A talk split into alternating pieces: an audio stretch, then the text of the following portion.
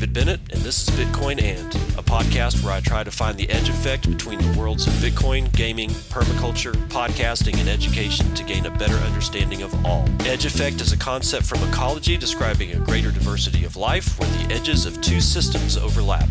While species from either system can be found at the edge, it is important to note there are species in the overlap that exist in neither system, and that I seek to uncover. So join me in discovering the variety of things being created as Bitcoin rubs up against other systems.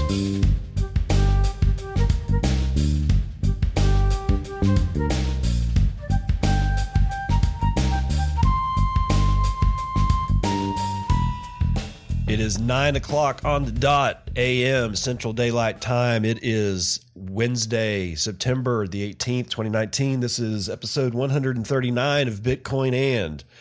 We're just going to start with at Not Grubles' tweet, who says, They knew Ethereum wouldn't scale, yet marketed it as scalable for years, completely unethical and dishonest. Now let's read the screenshot from Joe Lubin that Not Grubles has put in this tweet. Quote, you can think of Ethereum 1.0 as a prototype. We had to release something that we knew wouldn't be scalable to prove that you could build decentralized applications. Quote by aforementioned Joe Lubin, uh, one of the main Ethereum guys. So they knew it wouldn't scale. Uh, they built it as scalable for years, just like you know, not Grubles was laying out. And not Grubles is completely correct. It's completely dishonest. It's completely misleading. It was factually unethical. It's ridiculous. The kind of chicanery that goes on in this space is quite embarrassing at times, and this is one of the most embarrassing events that I've ever seen. So, moving on up into the stack, um, there was something that I tweeted out. I just wanted to uh, uh, say it out here live. Was that it, sort of, and this is sort of like a customer service issue. Um, every kind of get into why. At, there are times when you know room rooms full of people will get into a meeting like you know we used to have like library wide meetings at Texas Tech University's library and sometimes a question would come up that would really stump people. Um, the and the, those meetings would all be like you know the mass employee meetings and all the admin and all that kind of stuff. And every once in a while, you'd hear a question asked: "Is um, who in this room is customer facing?" And like I don't know, like anybody, you know, any the librarian would raise their hand, but a lot of people would actually not put up their hand. I put up my hand because everybody's your customer if somebody asks you to do anything, they're your customer, whether you're providing them a service or a product or just kind words. I don't know. It doesn't matter. It's the, the thing about customer service is the mindset should be this. If someone contacts you, your first response better be, How may I be of service? Because service is everything. And one of the reasons why we find ourselves in relatively kind of shitty environment as of over the last few years is that there are really people who believe that they don't have any customers. You know, they they work uh, like they're a stalker at uh, Whole Foods or something like that. Yes, they have a customer. It may not be the customers walking into the store to buy a sandwich, but it is to the rest of their they the, the rest of their team is their is their customer base. You know, it's uh, all working together. So, how may I be of service? Should be a question that that you're okay with with you know asking when anybody approaches you about damn near anything. All right, all right, all right. Now, um, I ran across. I'm not much of a poetry reader. I have read quite a bit of poetry, but that was kind of in college where they kind of forced you to. Uh, and I'm not a big poetry fan. But I ran across a poet called Mary Oliver, and she has uh, this thing called Instructions for Living a Life. One, pay attention. Two, be astonished. Three, tell about it. And it's interesting because when you know in context, her life, she died very old. Uh, she actually died this year, and I think she was 97. So she kicked ass for a long time. But uh, her her uh, childhood was very dark, and she ended up writing poetry and or she ended up writing poetry about her life's journey on trying to find joy in every single thing. Not kind of like once a day or you know you know trying to keep a stiff upper lip and and have a positive attitude. No it was literally looking at a piece of paper and and doing your damnedest to find beauty in that piece of paper and a lot of her poetry is like that but I, but this one is is good you know pay attention be astonished by all the things that you see and tell everybody else about it you know spread the joy all right rhythm trader is saying that Bitcoin addresses worth more than 10 BTC or about $100,000 worth of value just hit an all time high. Everyone is playing in a game of musical chairs. Music is about to stop playing, and these hodlers have already got their chairs reserved. Can you say the same? So there's been this this whole narrative that's been around for a while that only four wallets hold most of the Bitcoin, and you know it's it's unequal you know unequal wealth distribution and the same BS that we're always you know we're always subjected to, and you know it's it's good that Rhythm Trader's kind of keeping a, a uh, his finger on the pulse of this because as as attrition in uh, in the whale pool, I'll I'll call it, occurs, and by attrition I mean they made a bad trade and lost some Bitcoin um, in you know trying to short or do do whatever it is that they do on trading, and you know it it trickles out, and enough is trickled out that uh, wallets with more than 10 BTC have hit an all time high. So you know that's that's kind of important, guys, because it's going against it's it's it's buttressing against that argument that Bitcoin is unfair, that has an unfair distribution because you either got in or you didn't. It's that that's not an unfair situation. You know, like early adopters are rewarded, generally speaking, although you can lose your ass, but still. Just saying, it's getting that that whole wealth di- uh, distribution thing the the organism itself is redistributing uh, uh, energy throughout its own system, and it's doing so in an or, in an organic fashion. It may take a lot longer than people want, but you know, people are generally born impatient. So there we go. Um, let's see, what do we got here? Hold on for one sec. Oh yeah, yeah, yeah, yeah, yeah. It's this uh, this tweet from Jordan Maglich uh, on Twitter is uh, at Ponzi Tracker and it's it's a it's a small tweet storm, but it's important. SEC and DOJ filed civil and criminal fraud charges against a Florida attorney for writing false opinion letters that an investment scheme's notes were not securities. Could this be a blueprint to pursue lawyers issuing similar opinions for ICOs of digital tokens? And then he gives a, a link to the uh, uh, the paper that he's he's actually talking about. But he goes on. In the second one, he says since there apparently is some interest in this possibility, here are some other thoughts. First, this is not the first or last time regulators have been interested in gatekeepers like attorneys or broker dealers, allegedly straying from their duties. The SEC's Microcap Fund Task Force has charged multiple attorneys for their roles in furthering microcap frauds, including authoring opinion letters that were used to remove trading restrictions from penny stocks and writing misleading false registration statements. SEC Chairman Jay Clayton insinuated in early 2018 that the scrutiny towards gatekeepers was not limited to the microcap world, indicating that the commission was on high alert with respect to the role of securities attorneys in initial coin offerings. Be aware, people. Many securities lawyers were contacted back in 2014 2016 about authoring opinion letters that would arguably create an advice of counsel defense for proceeding with initial coin offerings without registering the digital token. Many of the microcap fraud actions targeted attorneys that provided knowingly false opinion letters, and many of these those attorneys were also allegedly involved in larger operations to create and sell shell companies via reverse mergers. Thus, the role played by the attorney in the ICO, as well as their motivations and form of compensation, will make this a fact specific determination.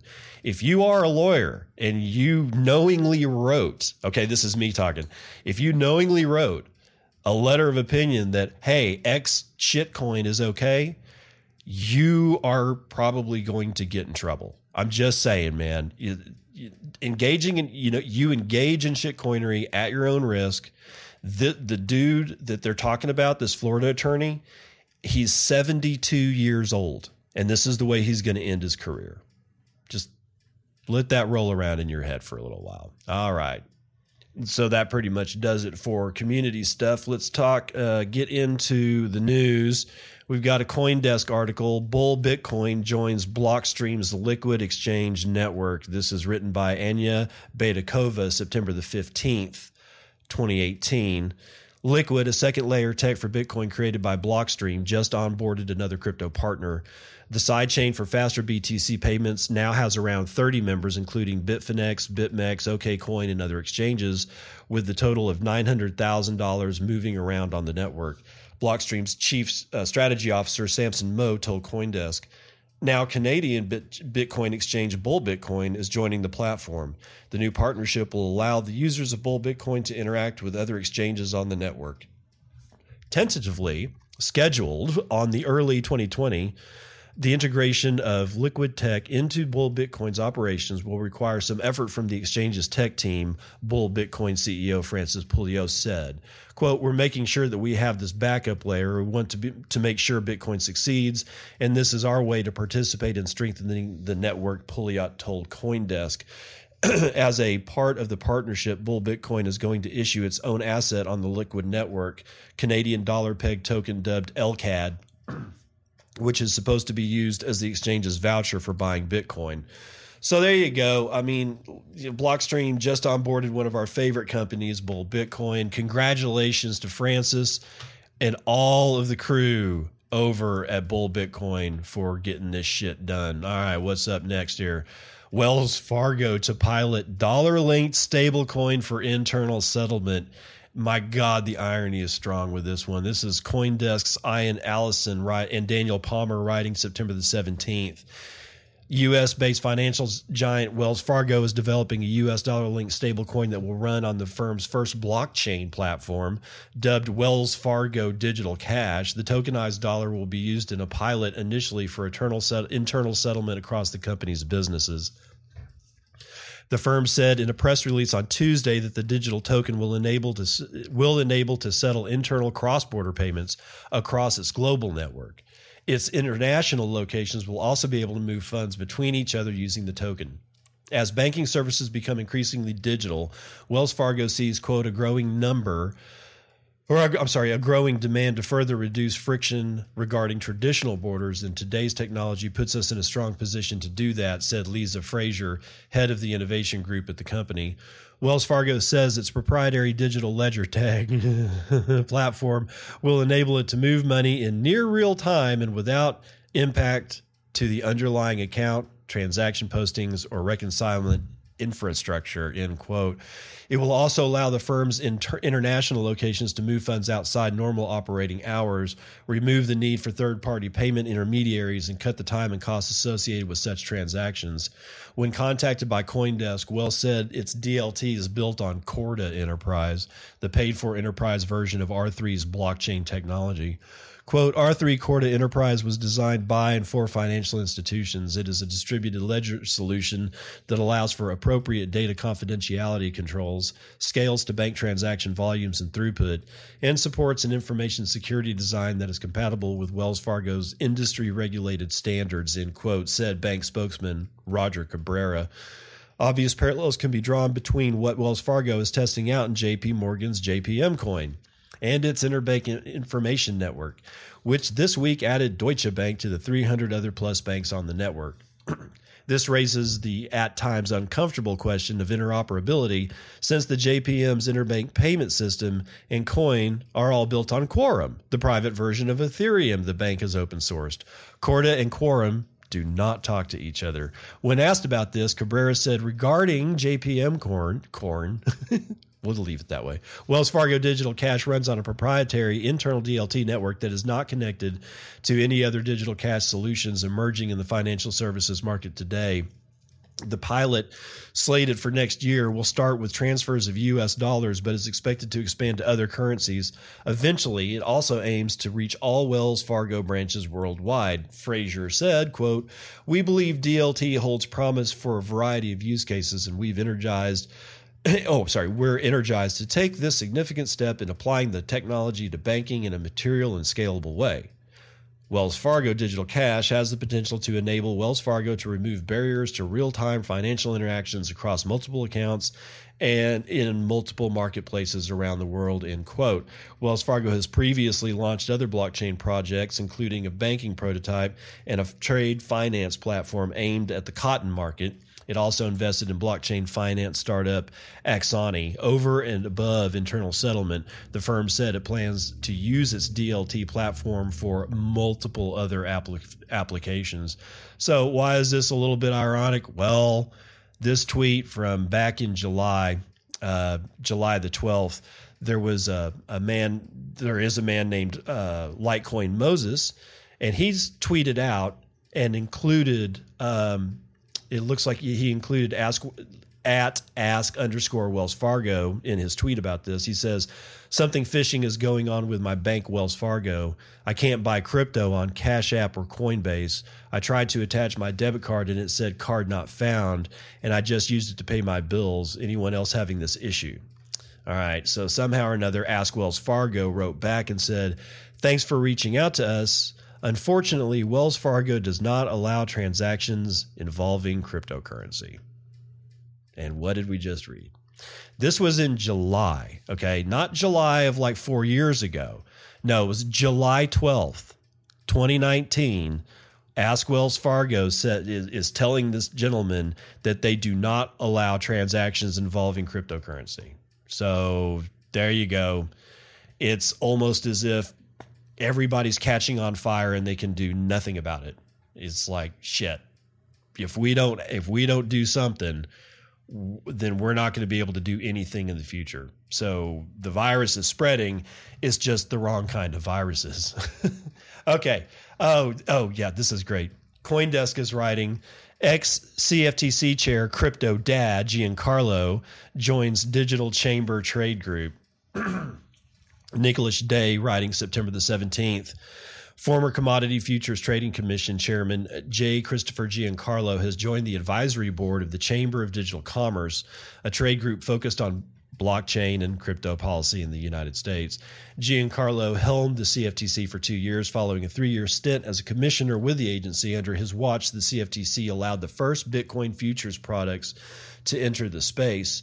Most famously, Giancarlo told the United States Senate Banking Committee that, in his view, do no harm is the right overarching approach for the blockchain space. He recommended appro- his recommended approach earned him the, the nickname Crypto Dad from the community, a moniker he has embraced. In a statement Tuesday, he said, quote, "The chamber is at the epicenter of this emerging field of technology that can only be described as a movement." End quote, adding, quote, I'm looking forward to joining the group of advisory board leaders from many fields and areas of expertise, whom are already working to promote the adoption of this transformative technology. It is my hope that together we can streamline and modernize the regulatory environment and encourage further blockchain innovation, end quote. Perianne Boring, the Chamber's founder and president, said in a statement that Giancarlo would add his substantial knowledge to the group's board, citing his experience with the financial markets and his past efforts in encouraging advancements in technology. Quote, We are entering a new phase of blockchain advocacy, she told Coindesk, as the world's leaders are convening to discuss the future of international financial and monetary system.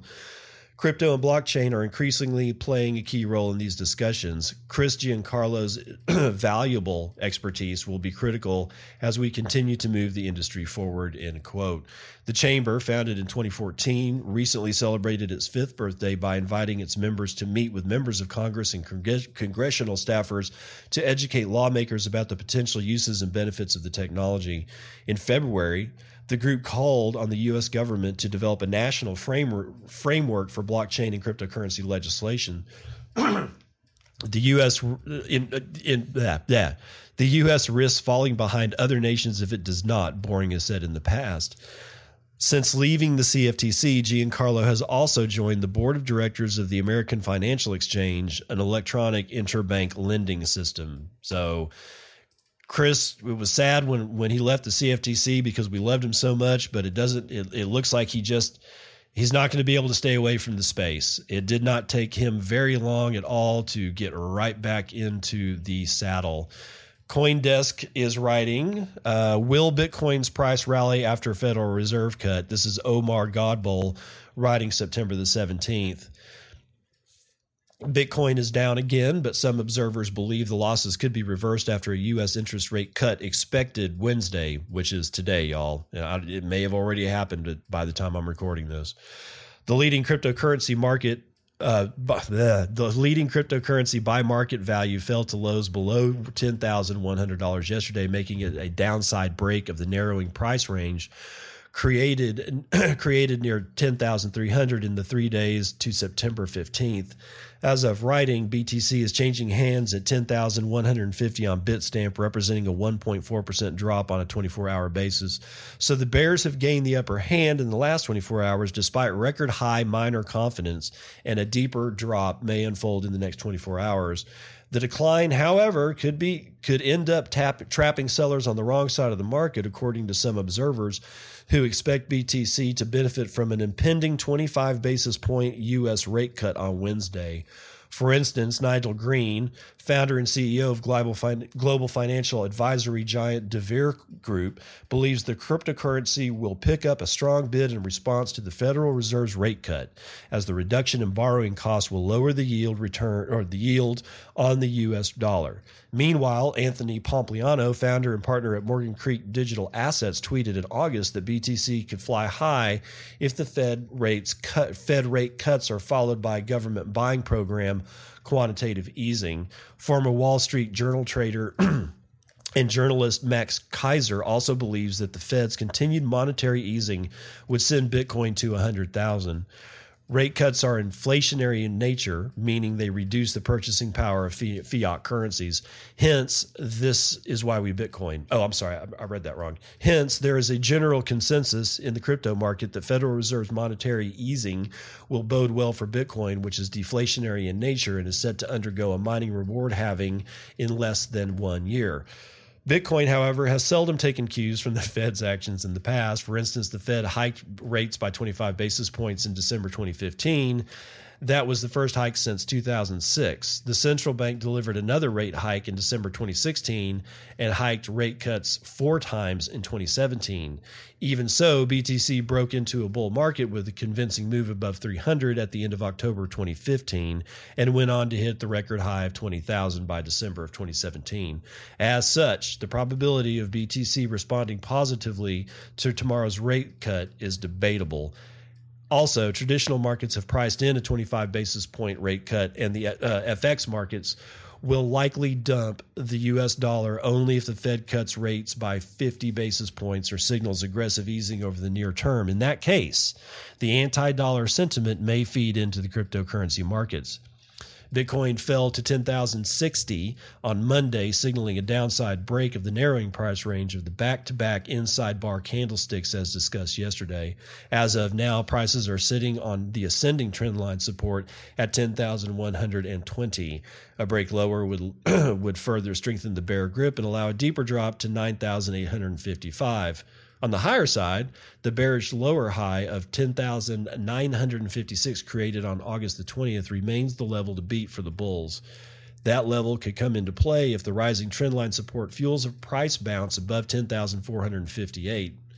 The probability of a downside break is as high as last week's falling wedge breakout on the four hour chart failed to draw bids. In fact, the breakout ended up creating another bearish lower high at 10,458. I love this part. Disclosure the author holds no cryptocurrency asset at the time of writing. okay, so uh, yeah, Fed. You know, we saw some some repo action yesterday, and I mean, I clearly I don't fully understand it, but the implications seem pretty bad in insofar as if you know when I try to go find out what this stuff means, what I essentially find out is that we just printed $58 billion. And apparently, a few days before, we printed damn near the same amount. So we've injected $100 billion, uh, you know, in the last 24, 48 hours into the United States, cracking foundations of the financial system. Again, this is why we Bitcoin. Okay, Cointelegraph's Helen Partz is writing that Black, uh, uh, the quote from Blackstone CEO, blockchain is good, but odd for creating money. Uh, God, just I don't. Some people. Okay, Blackstone CEO Steve Schwarzman, one of the world's richest people, likes blockchain, but thinks that applying it to money is odd. "Quote: Someone needs to control currencies." End quote. In a Fortune interview on September the 17th, Schwarzman expressed his negative stance on Bitcoin, explaining that building money using blockchain technology is pretty odd, and he does not have much interest in the cryptocurrency because it is hard to understand. So is freaking aeronautics, but that you know people actually learned it so they could build planes. I mean, my God, dude, stop being so freaking lazy. The 72 year old billionaire blamed the decentralized character of Bitcoin and said it was raised in a world where someone needs to control currencies. Schwarzman came out in support of centralization, arguing that global jurisdictions need to control currencies for a reason. According to the businessman, governments want to make sure the economy is as insulated as it can be from excesses. Oh my God, this is Oh, this is hard to read.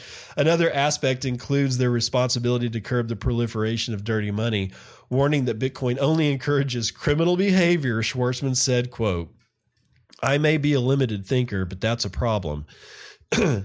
if they could solve that problem and also the problem of controlling the money supply, then it might be okay. Schwarzman, who has an estimated net worth of $17.7 billion, expressed support of blockchain technology, nonetheless adding, quote, Blockchain technology is a very good idea and it will end up being adopted because it's good technology. Applying it to the creation of money is sort of, for my taste, pretty odd, end quote. While Schwarzman considers Bitcoin and the whole $266 billion crypto market to be odd. Anthony Pompliano, founder of crypto investment firm Morgan Creek Digital Assets, shared a different perspective. He wrote, quote, It is wild to think a loosely coordinated group of volunteers around the world have potentially built the next global reserve currency. Meanwhile, American venture capitalist investor Tim Draper recently cited Bitcoin's complexity of use as the main ep- impediment to mass adoption. However, he added that BTC will remain the currency of choice in the long term because fiat currencies are subject to political influence and constant devaluation. So, I mean, just think about this he says that he just he can't really understand bitcoin so it's bad but he apparently understands blockchain and it's good. This is narrative. Oh, it like we were talking about narrative either Monday or Friday show, how to spot it and how to get away from it. Warning, here's the sentence warning that Bitcoin only encourages criminal behavior. Okay. And then he goes on to say that he doesn't understand Bitcoin, but he does understand blockchain. Okay. This entire thing, whatever Schwarzman said, it's all bullshit. Yeah, he may have $17.7 billion. He may be the smartest person in the world, but he's he he screwed this up. He's using narrative and he's contradicting himself. So I just call straight up bullshit. I'm not listening to a damn word the man says. Coindesk's Nicholas Day is writing that uh, Van Eck and SolidX withdraw the BT the Bitcoin ETF proposal from SEC review. Don't get all sad, people. This is not all that bad. CBOE BZX Exchange withdrew its Van Eck SolidX Bitcoin Exchange Traded Fund proposal on Tuesday.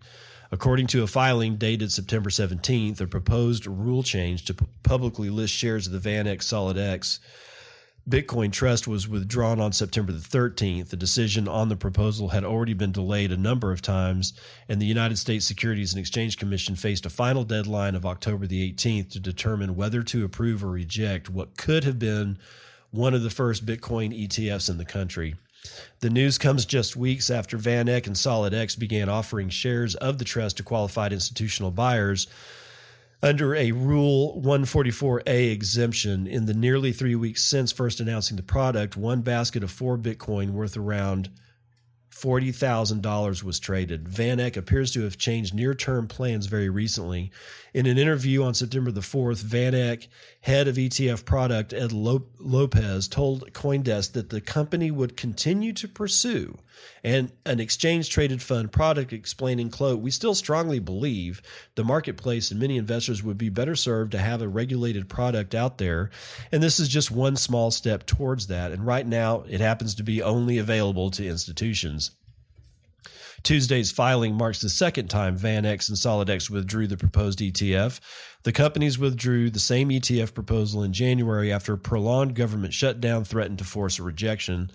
The SEC is still reviewing two other Bitcoin ETF proposals, one filed by Wilshire Phoenix, would include both Bitcoin and U.S. Treasury bonds in the trust and faces an initial deadline at the end of September, while the other, filed by Bitwise Asset Management with NYSE Arca, will be approved or rejected on October the 13th. Bitwise most recently announced that BNY Mellon would act as the transfer agent for its ETF after this article was published, VanEck director of digital asset strategies Gabor Gurbacs tweeted, quote, We are committed to support Bitcoin and Bitcoin-focused financial innovation. Bringing to market a physical, liquid, and insured ETF remains a top priority.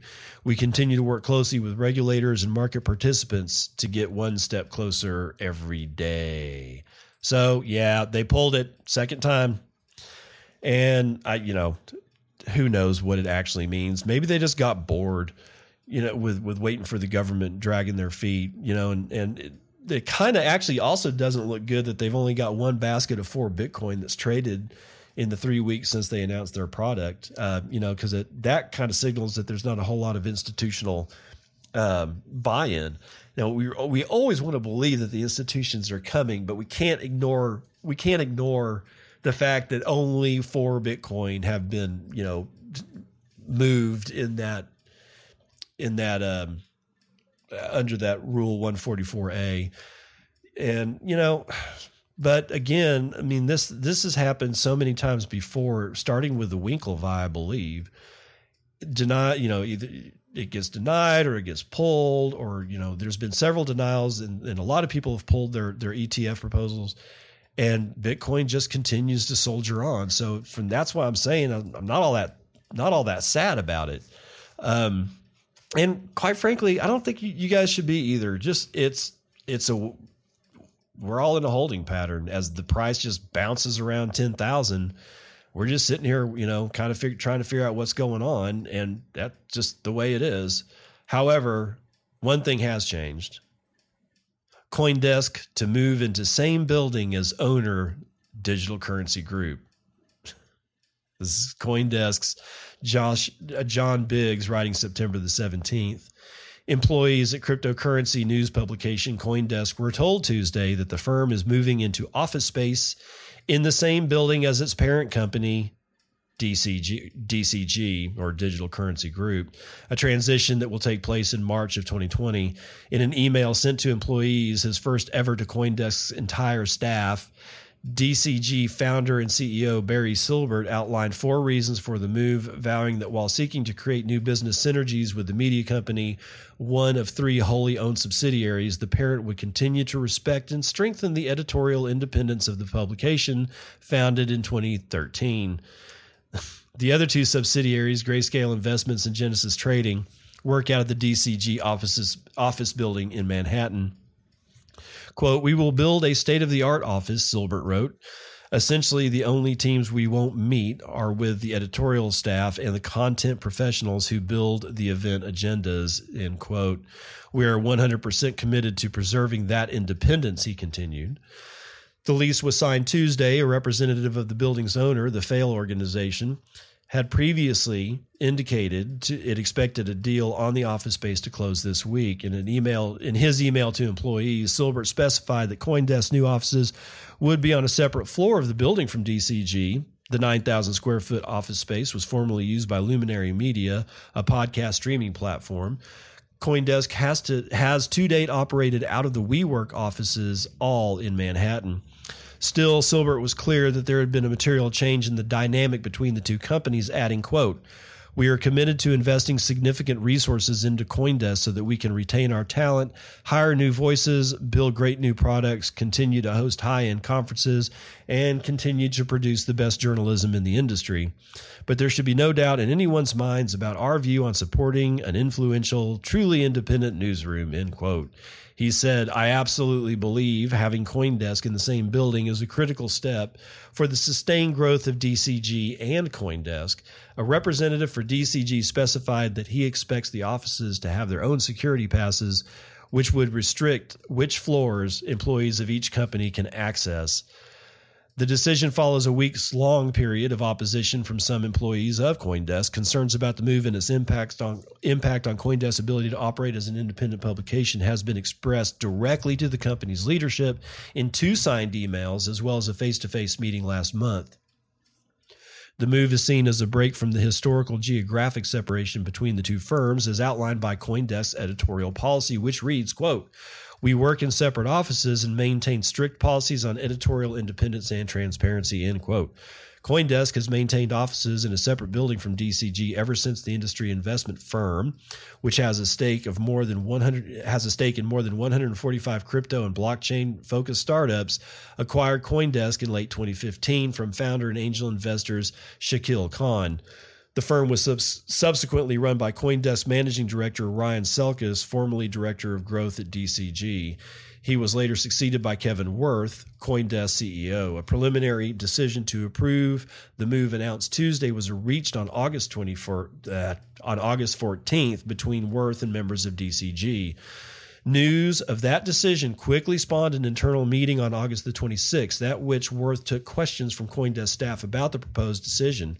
At the time, Worth said that he had temporarily paused the office move pending a discussion of concerns. At the meeting, both New York based and international employees voiced their worries that the move could harm Coindesk's reputation. Staffers outlined the potential risk posed to the company in a follow up letter addressed to Worth, which stated, quote, these costs include the possible reputational damage to Coindesk, a deterioration of reader trust, and an opening for competitors to undermine our standing as the industry's leading news provider. The move would also make it harder for us to recruit and ret- retain top talent, and it would make it more difficult to work with diverse sources across the industry who may not want to attend a meeting in the same building as DCG. End quote. 29 of Coindesk's roughly 50 employees signed the email. In response to that letter, Worth said there was no specific time frame for the decision. We'll have a chance to talk again at the all hands on September 17th, he said in an email. On Tuesday, Worth sought to position the finalized move as one that's in the best interest of the company, telling CoinDesk, quote, CoinDesk will continue to produce the finest independent journalism in the industry.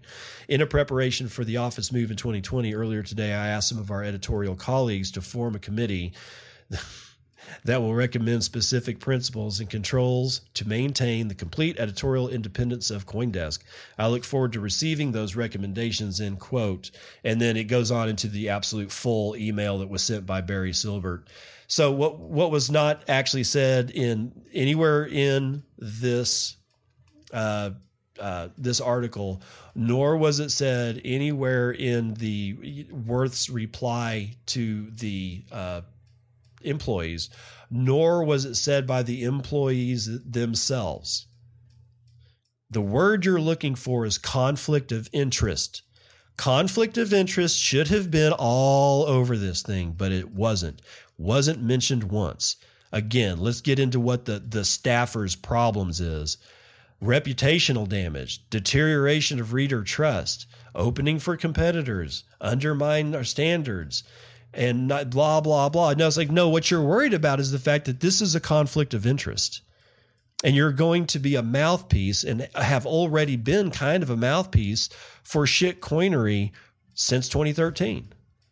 I mean, the, this is just mind boggling. I mean, if if Barry Silbert, what Barry Silbert should have done is just keep an investment in CoinDesk and either get them new offices in a completely different building or let them stay at WeWork.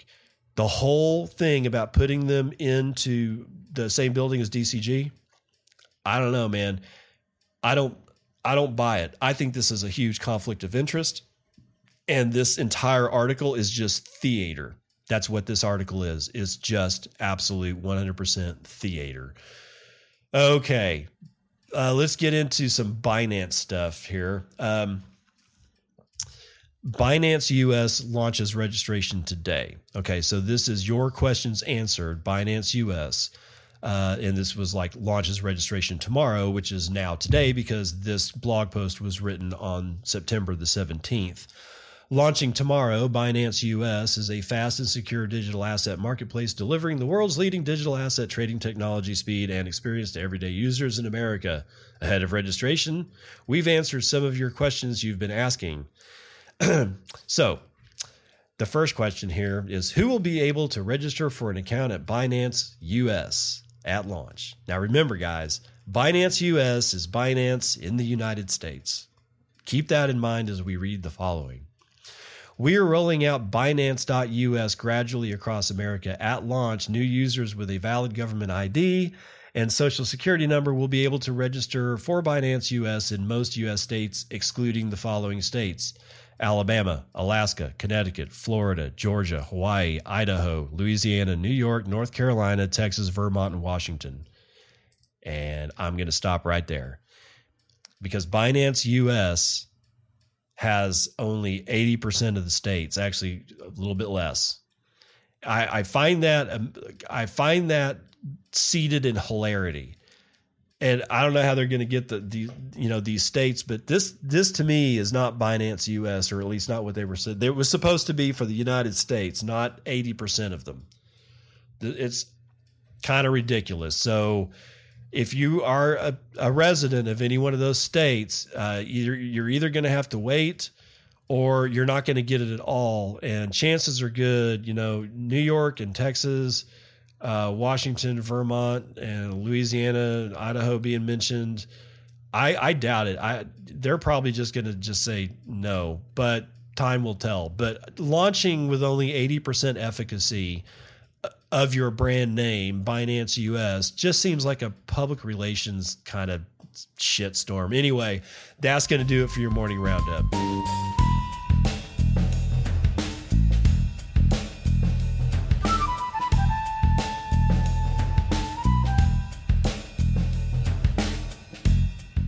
Bitcoin's, or rather, cryptocurrency vital statistics brought to you by bitinfocharts.com. Bitcoin is at a price of 10,186. Looks like we have a high over at GDAX at 10,197. And where's my low? It's over at Bitstamp at 10,174. So pretty damn tight. 361,000 transactions were made over the last 24 hours, giving us uh, average transactions per hour of 15,000. That's where I like to see it. Uh, 1.15 million BTC have been sent over that 24 hour period, with an average being sent per hour of 48,320 BTC, with an average transaction value of 3.21 BTC, or and the median transaction value of 0.034 BTC, or about 350 bucks.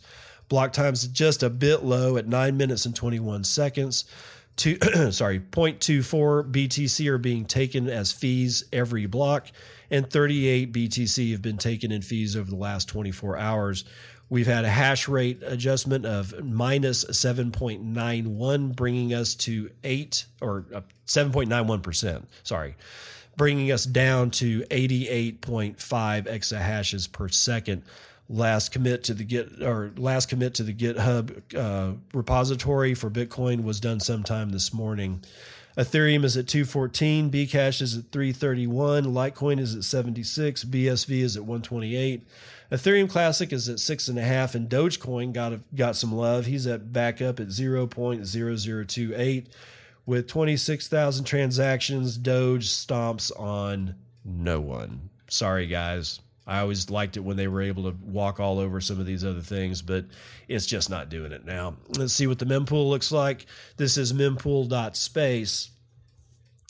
Yeah, we got full blocks. We didn't last night. I was looking at it last night, and there were some like not unfull blocks, and there was one that was damn near empty, had like 11 transactions in it.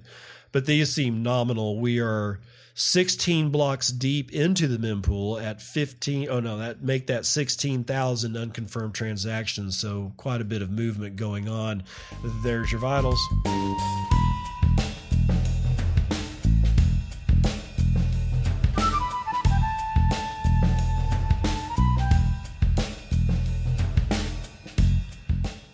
I don't normally do jazz but some of the some of the jazz from like the the golden age of jazz especially i have a really really soft spot in my heart for.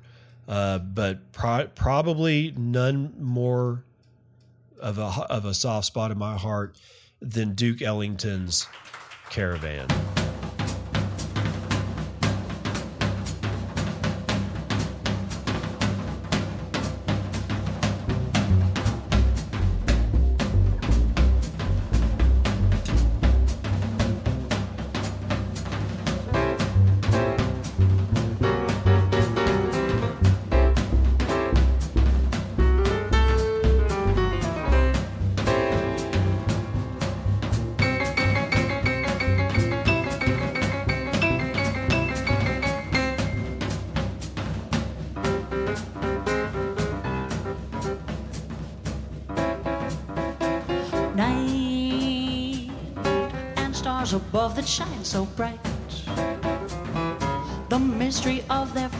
light upon a desert caravan. Sleep upon my shoulder as we creep across the sand so we may keep this memory of our caravan because this is so exciting. So inviting, resting in my arms as we thrill to the magic charms of you. Beside me here beneath the blue, our dream of love is coming true up on a desert caravan.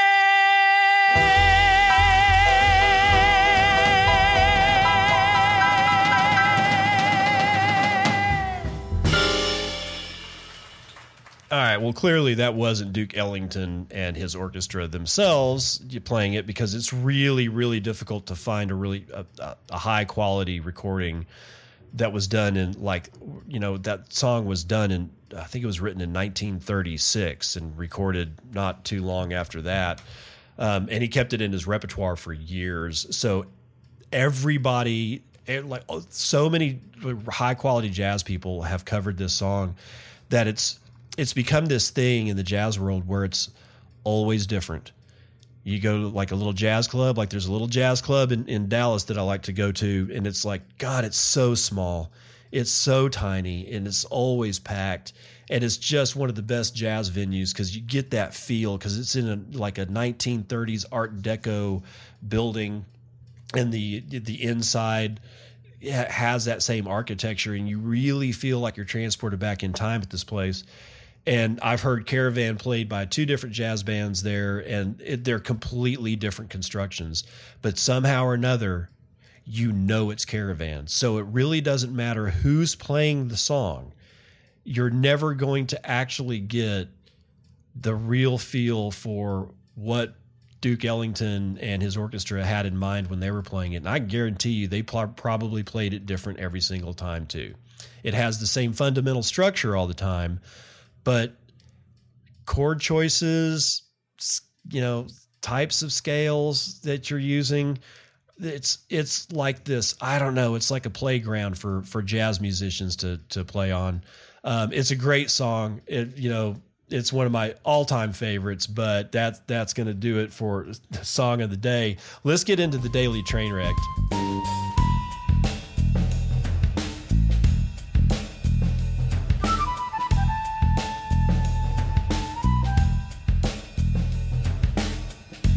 All right, man. Your daily train wreck is brought to you by My Legacy Kit on Twitter, and it's not him that's screwing up. He's he's presenting to us a screenshot of a series of statements that was made on some platform, like Telegram or or Discord or something like that, of of CSW, our, our good friend Craig Wright, spouting off. So here we go. Let's let's get into it. there is no group there are people who helped when I asked. Hal came in on 12 Jan. He helped on code after that. He was not Satoshi. The thing is, one person can do all that, but without others, I could not have done it.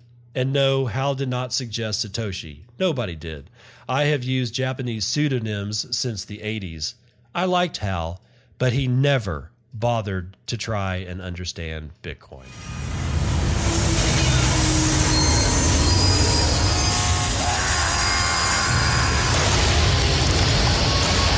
That's right. Now Craig is so pissed off that he's taking pot shots at, at Hal Finney.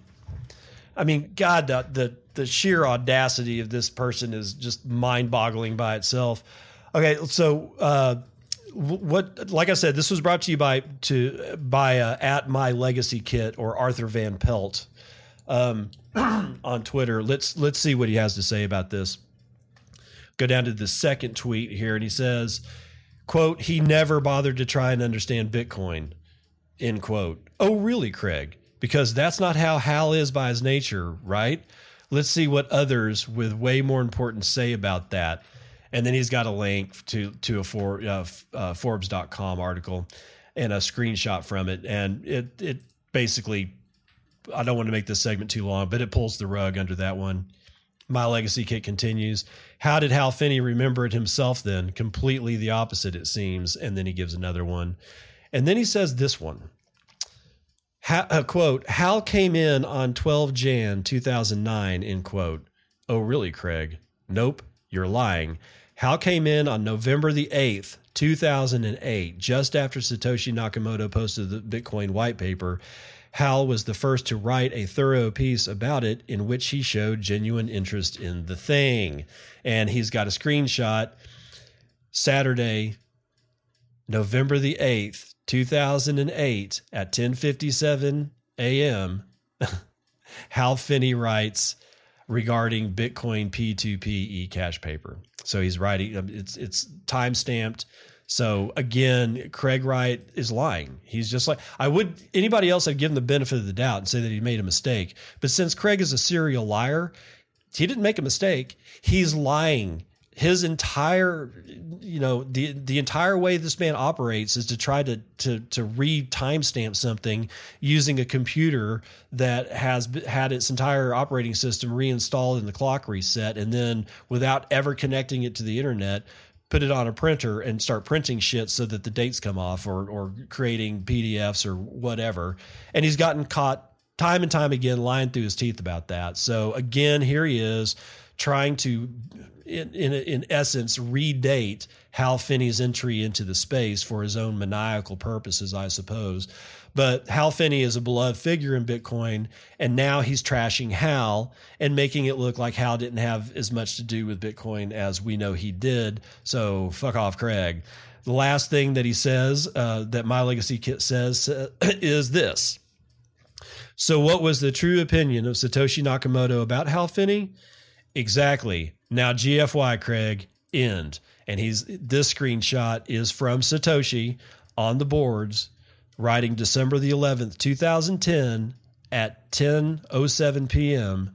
He says or he's replying to this quote from Hal. Hal writes, I'd like to hear some specific criticisms of the code. To me, it looks like an impressive job. Although I'd wish for more comments. Now I've mostly studied the init, main, script, and a bit of the net modules. This is some powerful machinery. So Satoshi responds to that by saying, That means a lot coming from you, Hal. Thanks. So here we are with Craig lying through his teeth again. And I'm not going to let this segment go without doing this one to continue on with the saga that is CSW. Craig Wright asked for 30 day extension to delay 500,000 Bitcoin payout. This is written by Helen Par- uh, Partz for Cointelegraph. Sometime was it? Yeah, sometime this morning. On September the 17th, Wright's attorneys filed a new 30 day extension for all discovery and case deadlines, citing the need to facilitate the ongoing discussions with Dave Kleiman's estate as the parties have entered, quote, extensive settlement negotiations, end quote. According to the document, Wright's lawyers and Kleiman's estate have reached a non binding agreement to settle the matter and are continuing to negotiate and finalize all relevant terms citing a number of upcoming case deadlines, such as Wright's opposition to Judge Reinhart's sanctions order that is due on September the 24th, and plaintiff's motions for attorney's fees on September the 20th. The defendant party claimed that reaching a final binding settlement is the quote best is in the best interest of both parties, and this requires the extension period. Mm-hmm. Following the court's orders on August the 26th, requiring Wright to hand over 50% of the roughly 1 million Bitcoin Wright allegedly mined with Kleiman, Wright's attorney Andres Rivero first filed for a 14 day extension on, October, on August the 30th. In the filing, Wright's party also intends to challenge Reinhart's order in favor of Dave Kleiman's estate, which required him to pay 500,000 Bitcoin, arguing that Wright did not concede that the judge had the power to enter the order. Uh, in late August, Wright suggested that Dave Kleiman's estate could experience tax issues with Bitcoin that they won from him in the court case.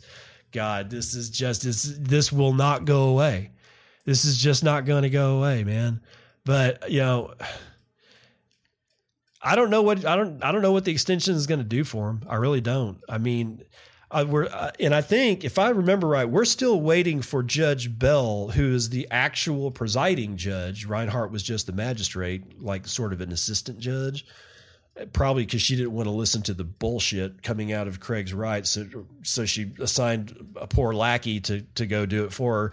She is not, as far as I know, she has not actually said yay or nay on on uh, Reinhart's decision. And until she does, th- this whole damn thing is still open. Okay, so keep that in mind. And also keep in mind that the liar is still out there and he's continuously trying to do whatever damage that he can do. I don't know. It's just it's it's a sad state of affairs. But again, your smoldering pile stands there in the corner.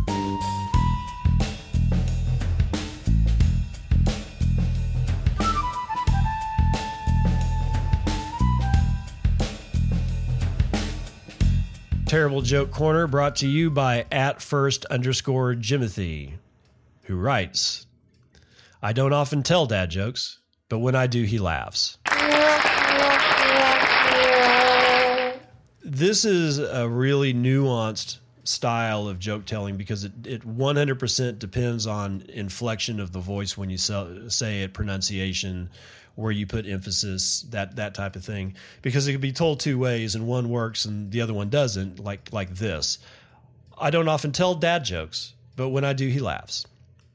Because so dad jokes as a phrase, you know, as an object, right? Like a, a thing. The other way is to say it, I don't often tell dad jokes, but when I do, he laughs. Well, that's just a sentence. So the difference between a joke, a bad, a terrible, horrible, really bad, cringeworthy joke, and a sentence is literally a matter of simple inflection of the voice and the way that you, you know, roll roll it off your tongue. And that's kind kind of important because that is so easily screwed up that it's just, you know, not even funny. Okay. Um, you guys know what's going on now. Um, I, there's really not a whole lot left to say. Um, thank you for everybody who said happy birthday to my son. Um, I put a little video of his birthday card, which was uh, somebody actually wrote a song to put on a chip to load into a birthday card about space cats. So clearly, I had to open that son of a bitch up and, and take a video of it and send it out to, to Hodlonaut because he's everybody's favorite space cat. I thought he'd enjoy that. And some people wrote back and, and said happy birthday, people like Brady and some other people. And I wanted to give you guys a shout out for saying, you know, wishing my boy a, happy birthday. With all that said, I'm going to see you on the other side. This has been Bitcoin and, and I'm your host, David Bennett. I hope you enjoyed today's episode and hope to see you again real soon. Have a great day.